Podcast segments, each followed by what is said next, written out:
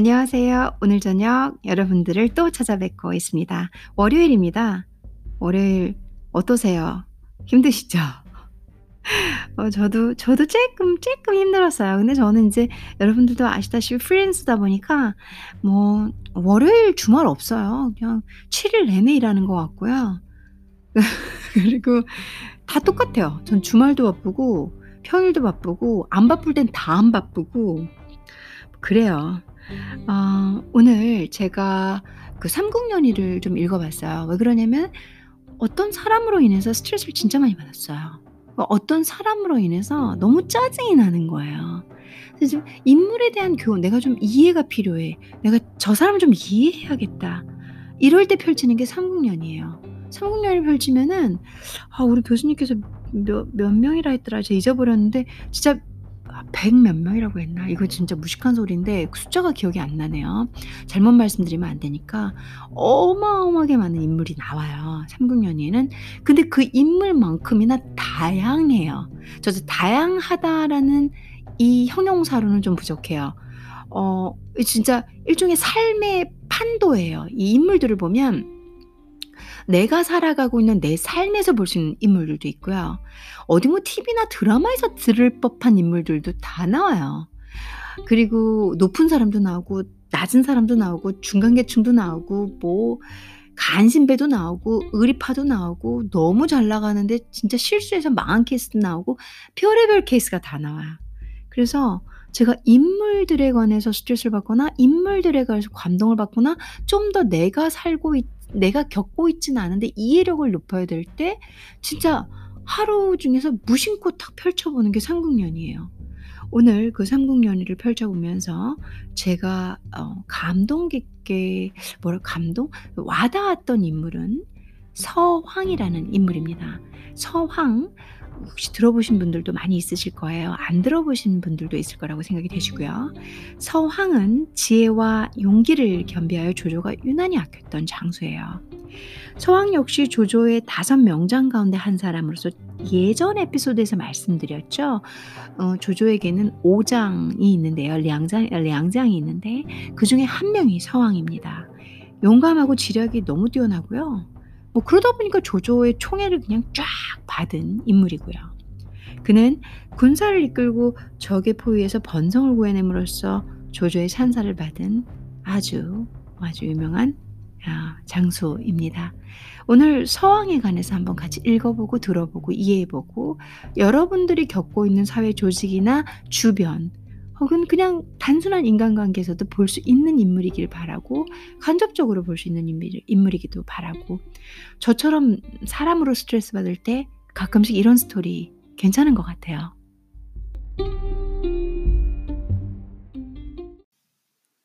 서왕은 원래 군벌 양봉의 수하로 어 인제 군벌 이 당시 제가 지난번에 어 그 삼국 연의가 어떻게 이 스토리가 시작된지 말씀드렸죠. 그러니까 왕권이 약화되면서 군벌들이 생겨났다고 말씀드렸잖아요. 그 중에 한 명이 군벌 양봉의 수하에 있었어요. 이각과 곽사가 난을 일으켰을 때 이거 이각과 곽사의 난도 어 인제 나중에 얘기하다 보면 나와요. 이제 이런 부분에서 이렇게 듣고 넘길게요 우선은. 이각과 곽사의 난을 일으켰을 때 얘네들이 난을 일으켰을 때 헌제를 보필하여 곽사의 추격을 물리쳤어요. 헌제가 상당히 중요하죠. 나중에 이제 조조가 어 지키게 되죠. 이후 조조와 양봉이 벌인 전투에서 어 조조가 서왕의 무예를 높이 사서 만총 예 그 당시 인제 위나라 어 조조의 모사였었어요 만총이. 어 만총을 보내 그의 투항을 권유했어요. 그러니까 조조가 대단한 것 같아요. 웃긴 게 어 이 그 이 이각과 곽사가 난을 일으켰을 때 인제 헌제를 보필하여 곽사의 추격을 물리쳤다고 했잖아요. 왜냐면 그 서왕은 그 당시 양봉 밑에 있었으니까. 그리고 조조와 양봉이 벌인 전투에서 조조가 이 끼를 알아본 거예요. 조조가 딱 서왕 장수를 게 보통이 아니야.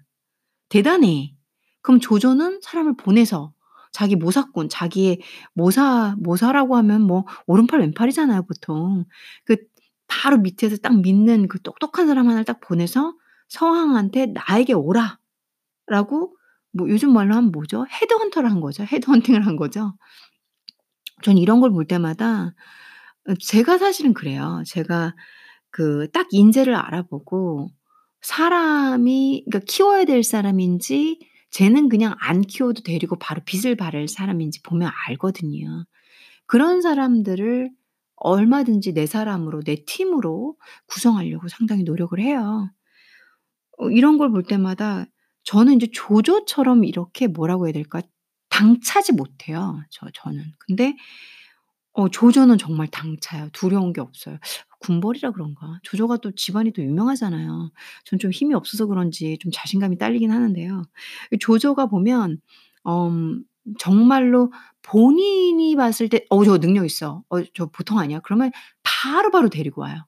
그리고 이 능력 있는 사람들이 투항을 하잖아요. 이 앞전 에피소드 인물전에서도 종종 말씀드렸지만 조조는 거침없이 받아들여요. 적편에 있었던 자기를 죽이려고 했던 사람이든 뭐 했든 조조는 그 사람의 능력만 바라봐요. 물론 뭐 저랑은 저는 좀 사실 인성을 더 많이 보지만 조조는 딱 실력. 어 그래서 제가 조조를 볼 때마다 좀 배워요. 물론 조조는 단점도 많아요. 근데 아 이 이 이 21 세기 리더자로서에는 상당히 어 적합한 것 같아요 제가 봤을 때. '야 대단하다.' 딱 그 조조랑 양봉이 군벌 양봉이 붙었을 때 양봉 밑에 있는 서왕을 딱 눈에 딱 음 마음에 들어 해 가지고 어떻게 보면 채우는 거잖아요. 저 이때 소름 끼쳤잖아요. '야 조조 대단하다.' 이러면서. 음 이에 서왕은 어 조조의 뛰어난 선봉 장수가 되어 이 서왕도 똑똑한 거죠. 자기 크게 될 사람을 알아 나중에 조조가 천하통일을 하잖아요. 그러니까 크게 될 사람을 알아본 거죠. 뭐 끼리끼리 알아본 거겠죠. 어 장수가 되어 조조를 따라 남북을 가로지르며 여포 야 그 쌈 잘하는 여포 그 유비 어 유비 먼저 하지 말까요? 관우, 장비, 유비 장비 맞죠? 장비, 유비 이 3명이 벅찬 상대가 여포예요 여포. 여포를 뭐 여포, 원소, 마초, 마초 뭐 원소도 말할 거 없지만 원소는 뭐시 북부 최대의 권 군벌이니까. 그리고 마초 뭐 싸움 너무 잘하잖아요. 장로 말할 것도 없고 다 토벌해 버리잖아요. 그러니까는 조조가 천하통일을 하는 거죠. 그리고 적벽대전에 참가하여 많은 공적을 쌓은 사람이 서왕이에요. 대단하죠. 서왕은 지략과 용맹을 갖추었을 뿐만 아니라 그러니까 이미 이 말만 들으면 끝났어요. 똑똑한데 지략 그러니까 머리가 빨라요. 빠른데 그러니까 지혜와 계 책략이에요. 그러니까 지혜도 있고 머리 스마트하게 계획도 잘하는 거죠. 거기다가 또 용기도 있네. 용맹스러워요. 뭐 완벽한 장수 아닌가? 이거는 사람으로 봐도 완벽하지 않나요? 쟤 참 야무져. 근데 용기까지 있어. 근데 애가 지혜로워. 아 그런 사람 내 밑에 둬야 될 거고 그 사람 내 위에 모셔야 될 거고 그 사람 내 여자친구 해야 될 거고 그 사람 내 남자친구 해야 되는 거 아닌가요? 너무 내 친구 베스트 하든가 너무, 너무 훌륭한 것 같아요. 지략과 용맹을 갖췄을 뿐만 아니라 전략 전술에 능했다. 100 점이죠. 진수의 삼국지에 의하면 원소에게 원한이 깊었던 조조는 원소가 차지한 지역을 정벌할 때마다 도성 안의 모든 사람을 학살했대요. 음. 요런 잔인한 면이 좀 있죠. 그쵸? 어 제가 아까도 말씀드렸지만 본받을 점도 있지만 정말 잔인하고 지 밖에 모르죠. 어 그런 게 좀 있죠. 어 서왕은 이러한 처사는 결국 원소 세력의 강한 반발을 일으켜 조조의 천하 통일에 방해가 될 뿐이라고 생각했어요. 그는 역양을 정벌할 당시 조조에게 이렇게 권유했다고 합니다. 뭐라고 했냐면 "원당과 원상은 아직 무너지지 않았고 여러 성이 항복되지 않은 채 귀를 기울여 듣고 있습니다. 오늘 역양을 치면 내일은 모두 죽기를 각오하고 성을 사수할 것입니다. 하복을 평정하지 못할까 걱정스럽습니다. 원컨대 공께서는 역양을 항복시켜 여러 성에 보여주시면 모두 동정을 살필 것입니다." 자 이 말이 뜻하는 게 크죠. 이 조조가 어 이거는 저도 교수님께 배운 건데요. 음 삼국지 안에 이런 교훈이 나와요. 진짜 막 궁지에 다 몰아 넣어요. 막 서로 싸우고, 싸우고, 싸우고 하다가 막 거의 막 거의 다 이길 여기 포위하고 저기 포위 여기 포위하고 막 다 포위 작전에 들어가요. 그 궁지에 몰린 적군이 있잖아요. 그럼 걔네들은 죽기 살기로 싸운대요. 죽기 살기로. "어차피 나 이렇게 된 거 죽어. 그러면 너 죽고 나 살자. 아니면 너 죽고 나 죽자." 그래서 오히려 숨 쉴 구멍 그러니까 흔히 말하는 이렇게 포위 작전을 좀 써야 된다는 거죠. 다 막 매정하게 죽이고 정리하고 이게 아니라 숨 쉴 공간을 줘야 된다는 거예요. 너무 쫓기고, 쫓기고 쫓기는 자들을 마지막까지 몰지 말라는 교훈이 있어요.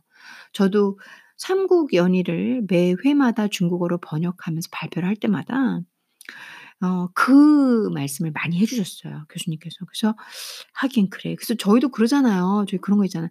"야야 적절히 혼내라. 그 너무 그러면 또 반발심 생긴다." 뭐 이런 말도 하잖아요. 그리고 업장이나 일할 때뭐 자기 인제 부하 직원이나 너무 그렇게까지 그 그러시면은 저 사기 이렇게 떨어져 가지고 오히려 뒤에서 이렇게 부장님 욕하실 수도 있어요. 제가 부장이라는 건 제가 지어낸 거고요.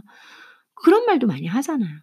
저도 그 얘기를 들을 때 '아 그래.' 항상 자비를 베풀어야 되는 것 같아요, 어느 순간 지점에. 근데 조조가 정말 잔인하게 그냥 말끔히 씨를 안 남겨 버리잖아요, 조조가. 그게 이황 어 삼국연의 이황가에 바로 나와요. 조조는 의심이 되는 모든 것은 다 죽여 버리거든요. 그리고 자기는 사람들을 버릴 수 있어도 개 사 '백성은 자기를 못 버린다.'라는 그런 오만한 생각을 갖고 있는 사람이에요. 어 그런 자에게 좋은 사람이 있었던 거예요. 그런 조조에게 너무너무 좋은 사람들이 주변에 많았던 거죠. 그래서 '내가 조금 많이 부족해. 내가 사람들이 잔인하다 그래. 내가 사람들이 좀 야비하다 그래. 내가 좀 너무 못됐다 그래.' 그러면 주변에 따뜻하고 자기를 잘 가이드해 줄 수 있는 이런 이런 지략가 어 모사 이런 사람들 옆에 두면 계속 온화해지겠죠. 나아지겠죠. 실수할 것을 자기의 본성대로 밀어붙일 걸 좀 덜 하겠죠. 그쵸? 저는 인제 그런 걸 볼 때마다 전 사실 조조의 성격은 1도 없는데 어 제가 이런 걸 볼 때마다 그렇게 또 어 좀 이렇게 성격이 막 욱하고 막 다혈질인 분들은 조금 더 또 나이스하게 그런 어 온화한 사람들 옆에 있으면 같이 또 섞여 들어가잖아요. '아 그것도 참 좋은 교훈이구나.' 이런 생각을 많이 하거든요. 그래서 여기서 그러니까 그러니까 역양을 치면 내일은 모두 죽기를 각오하고 성을 사수할 것이다. 못 못 이긴다는 거죠. 아니 죽을 각오로 덤비는 사람을 어떻게 이겨요. 어못 이긴다니까요. 그래서 진짜 중요한 하복 지역을 잡아야지 조조가 나중에 하복 지역을 잡아요. 하복 지역을 잡아야지만 밑에 인제 남쪽으로 내려가면서 점점 점점점 통일을 이 만들어가는 기반을 땄거든요, 조조가. 그래서 "하복을 평정하지 못할까 두렵습니다."라는 말을 해 주는 장수죠. 이미 여기에서 이 장수의 말을 듣고 뛰어난 지략가나 모 모사 이렇게 이 조조는 훌륭한 모사도 많았다고 계속 제가 조조 인물을 어떻게 보니까 조조 주변 인물사들을 많이 얘기해 드리고 있어요, 에피소드마다. 어 근데 이 이 조조가 말을 잘 들어요. 어 주변에 똑똑한 이들의 말을 잘 듣는 게 조조가 또 참 잔인한 면 면도 있고 참 나쁜 면도 많은데 승리하는 길로 가게 되겠죠. 늘 도인으로 달 다스렸던 유비는 결국 조조를 이기지 못하거든요. 참 그런 거 보면 아이러니해요. 그쵸?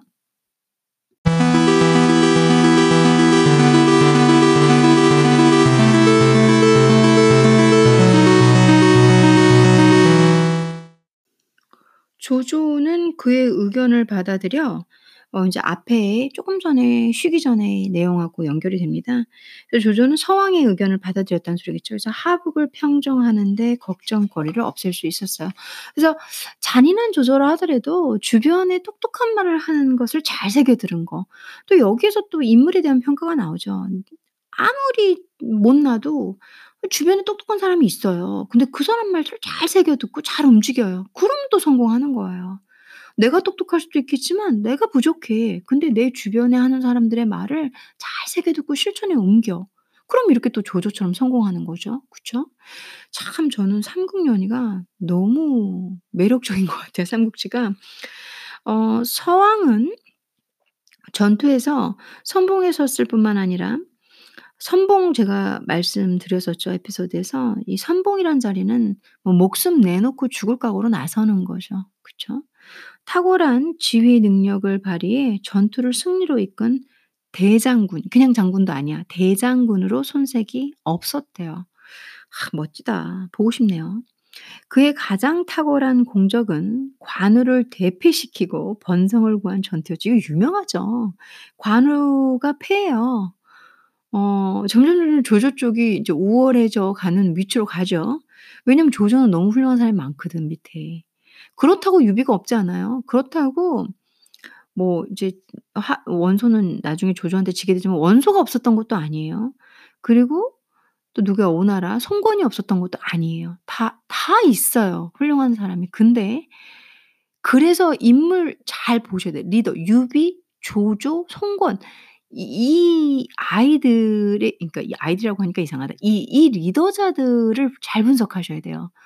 얘네들을 비교해 놓고 보면 얘는 왜 흥했고 얘는 왜 마지막에 힘을 못 썼고 얘는 왜 주저앉았는지.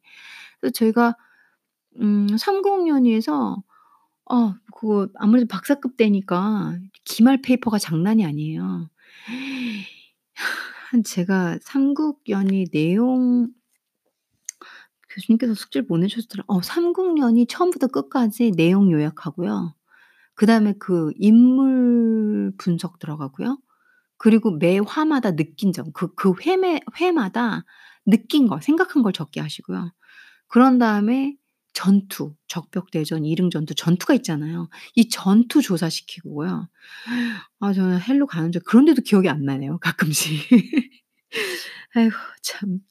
그래서 음 뭐 어 여기 공적 공 관우를 대피시키고 번성을 구한 전투였다니까 관우가 여기에서 인제 관우가 인제 지게 돼요 서왕한테.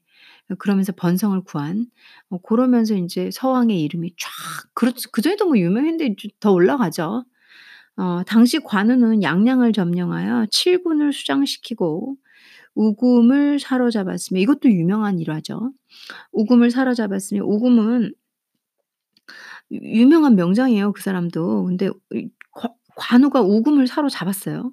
그리고 방덕의 목을 베어 중원의 위험을 떨쳤어요 관우는. 어 대단하죠. 또한 대군을 이끌고 번성을 포위하자 번성을 지키던 조이는 겨우 수천의 병력으로 번성을 사수하느라 고전을 면치 못했어요. 관우가 파죽지세로 들이닥 들이닥쳐서 중원으로 진군할 것을 예상한 조조는 날카로운 적의 공격을 피하기 위해 천도를 준비해요.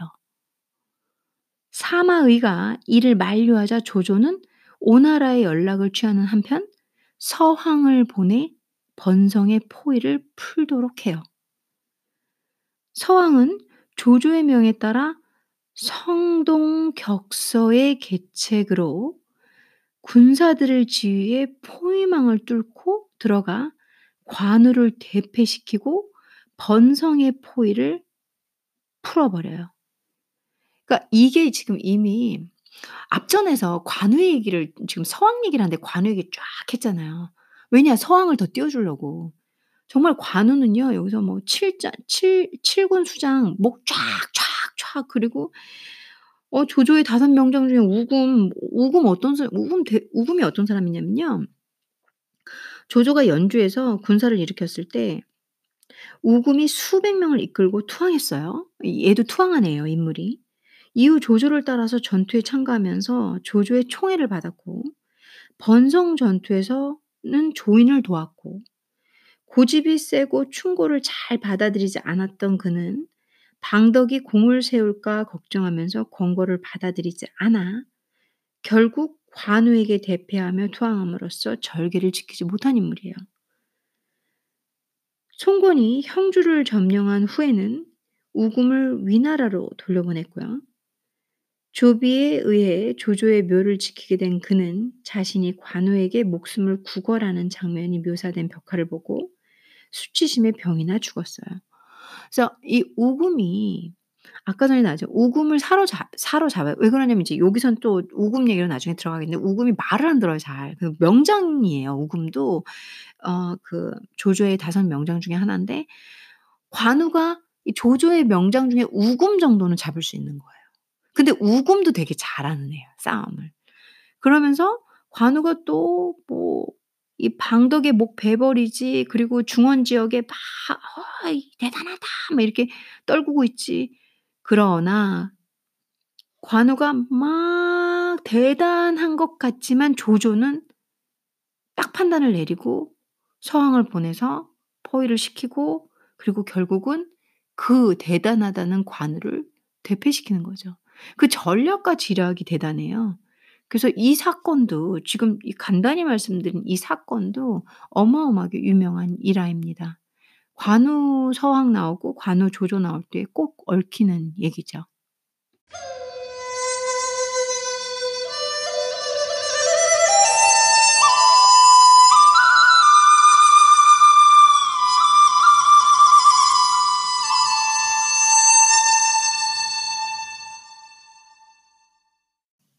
그래서 어 서왕이 이 조조의 계책과 조조도 보통 보통 사람은 아니에요. 이 계책을 냈으니까.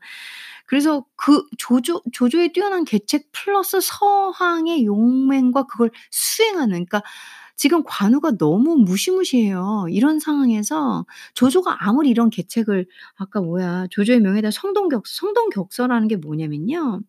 동쪽 그러니까 성동 동하고 격서 서쪽 동쪽 서쪽이에요. 그래서 동쪽에서 소리를 내고 어 서쪽에서 적을 친다는 뜻이에요. 동쪽에 막 이게 성자가 소리 성자거든. 막 소리를 내고 격 이 격파할 때 격 때릴 격자 이렇게 때릴 격자 맞나? 아무튼 격자는 치다예요. 그래서 서쪽에서 적을 탁 친다는 뜻이에요.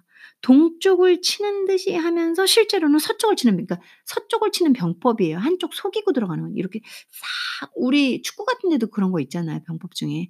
그래서 요렇게 동쪽에서 막잉그 그쪽 동쪽으로 오는 줄 알았는데 보니까 서쪽에서 탁 치는 거야. 뒤통수 후려 갈기듯이.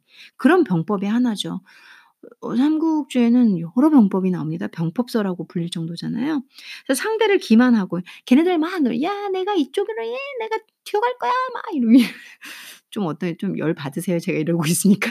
"이." 막 이러다가 근데 그 앞쪽에서 재롱 떨지만 알고 보면 공격은 뒤에서 들어가는 거죠. 이 성동격서의 병법을 조조가 실행을 시키기는 하는데 뭐 그거를 이 지금 이미 관우가 다 포위하고 있는 번성 지역을 뚫고 가는 건 쉽지가 않죠. 근데 그거를 어 이 서왕이 해내죠. 그래서 이후 전장을 직접 시찰하러 나온 조조는 서왕을 두고 이렇게 칭찬했다고 해요. "형주 병사가 수겹의 참호와 방책을 설치했는데 서공명" 이게 이런 게 되게 어려운 거예요. 서공명이 누구냐면 서황이에요, 서황. 서황의 자가 공명이에요. 저도 이런 거 갑자기 중국어로 막 뭐야 어 꽁밍 같은 거 나오면 "꽁밍? 꽁밍은 또 누구야?" 갑자기 나오니까 그럼 '아 서황이었구나.' 주도 없어요. 이거 그래서 '아 이게 서황의 자였구나.' 그래서 서황을 좀 미리 다 읽어 보고 가 들어가야 되거든요, 책을 볼 때. 안 그러면 갑자기 새로운 인물인 줄 알아요, 서공명을. 서공명은 서황의 자이기 때문에 서황을 가르치는 거겠죠. 그래서 서공명이 적진으로 깊숙이 들어가 승리를 거두었구려. 내가 용병한 지 30여 년이 되었으나 감히 적의 포위망을 뚫고 들어가지는 못하였소. 공명, 그대야말로 식견과 용기를 두루 갖춘 사람이요. 조조의 찬사를 보면은 서왕이 얼마나 출중한 인물이었는지 능히 엿볼 수 있죠. 어 사람들 아는 분들도 많겠지만 사람들이 모르는 분들이 진짜 많거든요. 그 유비관우 장비 정도만 아는 것 같아요. 조조는 나쁜 놈 뭐 이렇게 알고 있고. 근데 참 매력적인 인물들이 너무너무 많죠. 뭐 옛날 책인 것 같지만 어 저는 교양서적으로 너무 이게 후달리지 않는 책이라고 생각해요. 아니죠. 이건 좀 낮은 편이다. 뛰어난 책이라고 생각해요. 이후 제갈량이 용 융중에서 유비를 위해 마련한 계책 즉 형주를 시작으로 중원까지 진격하려던 계획은 이로써 완전히 무산되고 말아요. 형주도 지역이고요. 중원도 지역입니다. 그러니까 결국은 뭐 제갈량을 제갈량의 계책을 다 뒤집어 버리죠. 판도를 다 뒤집게 되는 계기가 되죠. 관우가 저렇게 당했는데요. 조조의 후계자 조비는 즉위 후 서왕을 여러 차례 중용하였고요. 서왕은 태화 맞죠? 태화 원년에 병으로 사망해요. 그러나 삼국연의에는 서왕이 사마이를 따라 맹달을 정벌할 때 맹달에게 화살을 맞은 얼굴 부위를 치료하지 않아 사망한 것으로 적고 있어요. 그래서 삼국연의는 좀 픽션이죠. 픽션이 많이 가미된 부분이기 때문에 뭐 화살을 맞아서 거기를 안 치료해 가지고 죽은 걸로 나온다고 얘기를 하네요.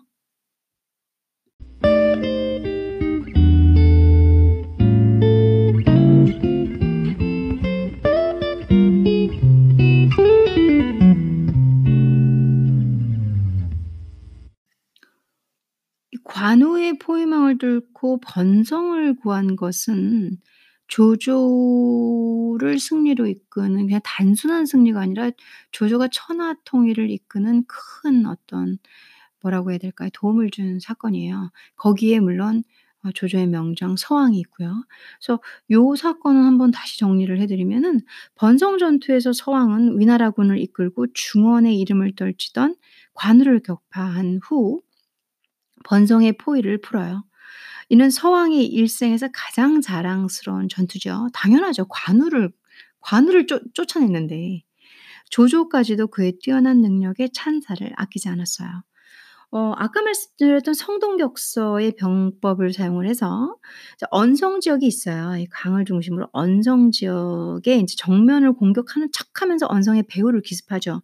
그래서 언성에서 사청으로 움직이고 사청에서 아 이제 대체 쪽으로 들어가요.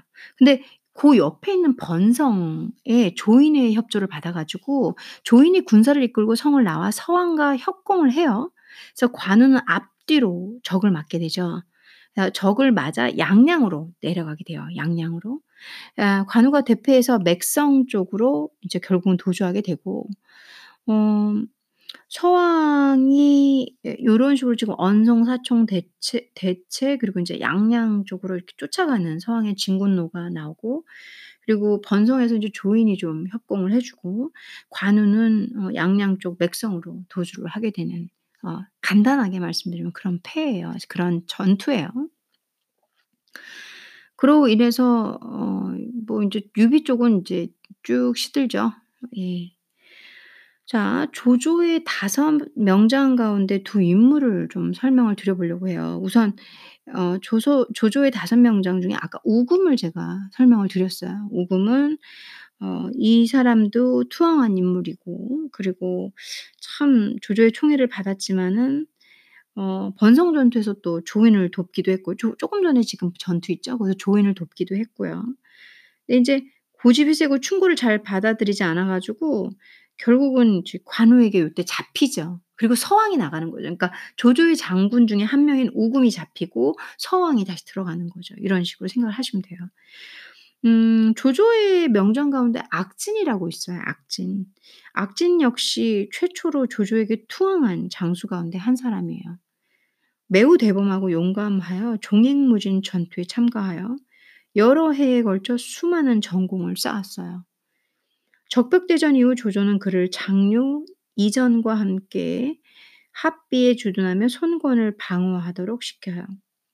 그는 수차례 눈부신 활약을 보였고 손권을 사로잡을 기회도 있었어요. 이후 오나라 장수 능통과 치열한 접전을 벌이던 중 감령이 쏜 화살에 맞아 사망해요. 그러니까 악진도 사 악진은 그냥 생긴 것도 사각터 이렇게 막 이렇게 되게 싸움 잘하고 아니면 다부지게 생긴 분 있잖아요. 그게 악진이에요. 그래서 악진은 진짜 뭐 명장 장수였죠, 이 사람도. 그리고 조조를 지킨 명장 3 명이 또 있죠, 추가로. 아 아까 나온 우금, 악진이 있다면 인제 장료, 장합, 서왕이 있어요. 어 장료는 호방한 기운이 넘치는 사람이고요.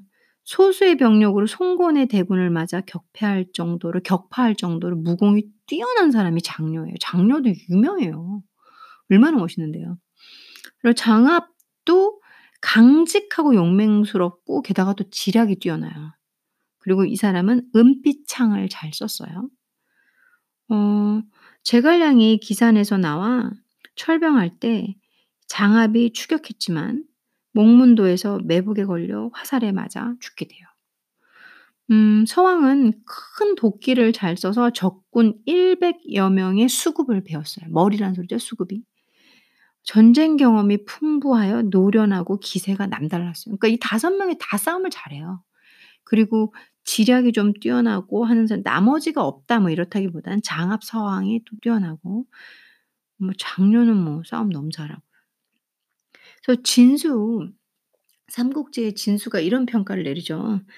어 태조가 이러한 무공을 세우는데 당시 훌륭한 장수들 가운데 다섯 사람이 가장 우수했다. 우금은 가장 강인하고 위험이 있었지만 죽을 때까지 지킬 수 없었다. 그러니까 아까 예시죠. 번성에 잡혀 가지고 어 인제 개망신 한번 당하죠. 어 장압은 변화에 교묘하게 대처하여 이름을 얻었죠. 그 장압이에요. 지략이 뛰어난 인물이거든요, 장수치고는.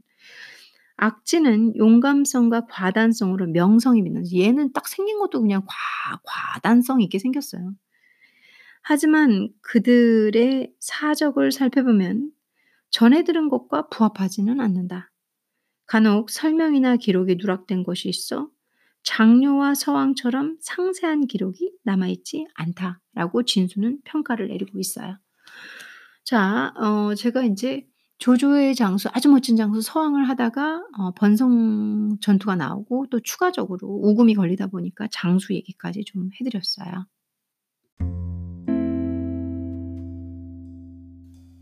오늘 제가 읽은 책은 어, 삼국연이.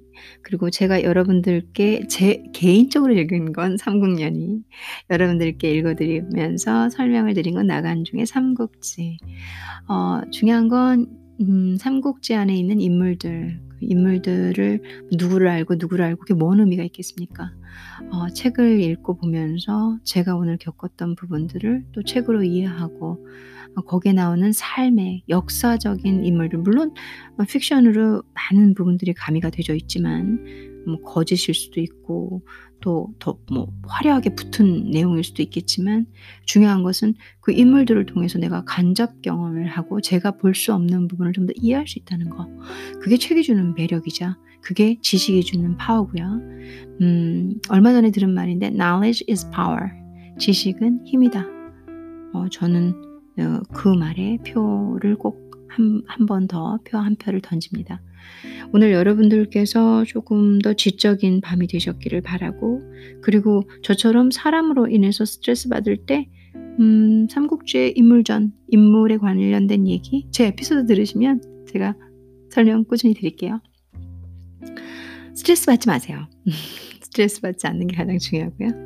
어, 늦은 저녁인데 저도 이 방송을 끝으로 오늘 하루를 마무리하면서 음, 여러분들과 함께 이 방송을 나누게 돼서 어, 정말 감사하고 영광입니다. 오늘 어, 저희 오가 선생님께서 눈을 감고 감사하는 분, 감사하고 싶은 분 세 명을 떠올리라고 하시더라고요. 그리고 감사할 세 가지를 생각해 보라고 했어요. 어, 제가 감사할 것들을 생각하면서 살아가는 이 하루하루 여러분들도 머릿속에서 아 감사하고 싶은 인물 3명 혹은 앞으로 내가 이 사람은 더 이해하고 더 베풀고 더 포용해야지 하는 사람 3명 저희 더 따뜻하고 좀 더 더 베푸는 그런 사람으로 살아갔으면 좋겠습니다. 오늘도 저와 함께 방송 감사드리고 행복한 밤, 달콤한 밤 되십시오. 감사합니다.